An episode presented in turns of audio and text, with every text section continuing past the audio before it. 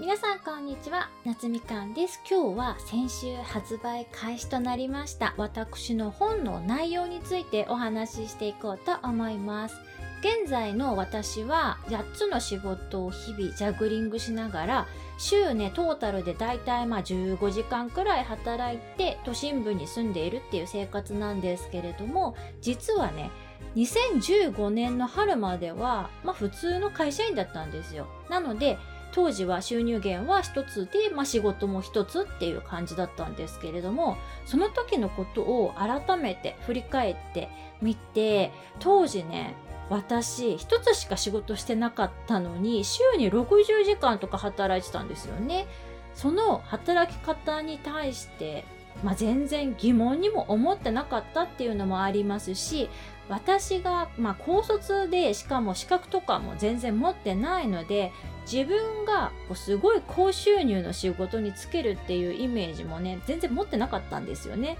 だから会社員として一つの仕事で、まあ、生活できるくらいのお給料をもらうっていうことに対して何の疑問にもね思ってなかったんですよね。でも体調をま崩してその仕事が続けられなくなって完全に無職になってその時からアルバイトとかをね始めて雑貨店でアルバイトしながら複数の仕事を掛け持ちして生活を安定させるっていうのを、まあ、目指してやってきて気がついたら今の地点までたどり着いたっていう感じなんですけれども最初からこの副業ライフというかね8つとかそんなたくさんの仕事をするつもりはね全然なくって週28時間くらいまあ最初はアルバイトだけしてたんですけれどもまあそれだとね暇なんですよ毎日。まあ、そんな感じで暇してたらいろんな人から仕事を、まあ、振っていただけるようになったっていう感じですね。でそれをまあ仕事をひたすら受け続けていた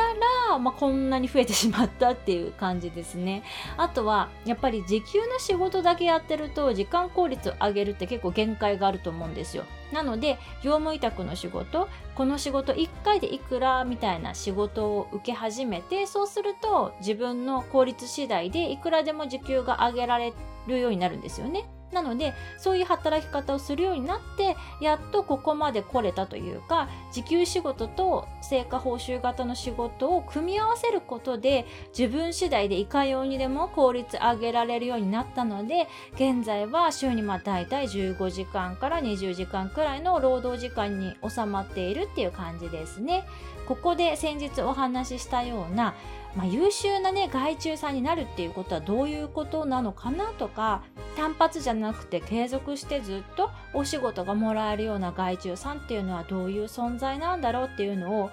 結構ねひたすらに研究してきてやっと私自身も継続してお仕事がいただけるような外注になれたのかなという感じです。あとは結構ね私見切り発車で仕事を受けちゃうこともあって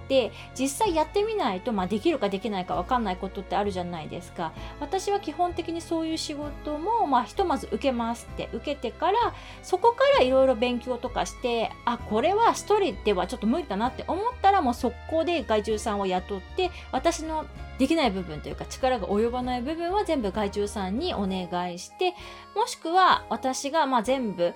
仕事私でやっちゃうとすごい金額が上がっちゃう案件。例えば、まあ、翻訳の仕事とかだと私が全部やっちゃうとねすごい高額になっちゃうので作業自体はま友人にやってもらって最後私がチェックするっていう方法でよければ少し安くできますよみたいな感じでお客様にも、ま、どっちがいいですかみたいな感じで選んでいただくってこともやっています。なので私自身が外注として働くこともあるし私がクライアントとして外注さんに仕事をお願いするっていうこともまあまああるっていう感じですね。こういう働き方をま確立するようになってから私の副業ライフが加速していったという感じです。結構お金の話とかもこの本の中で詳しく書いているのでぜひ副業ね興味がある方手に取っていただけますと嬉しいです。それではまた次のエピソードでお会いしましょう。バイ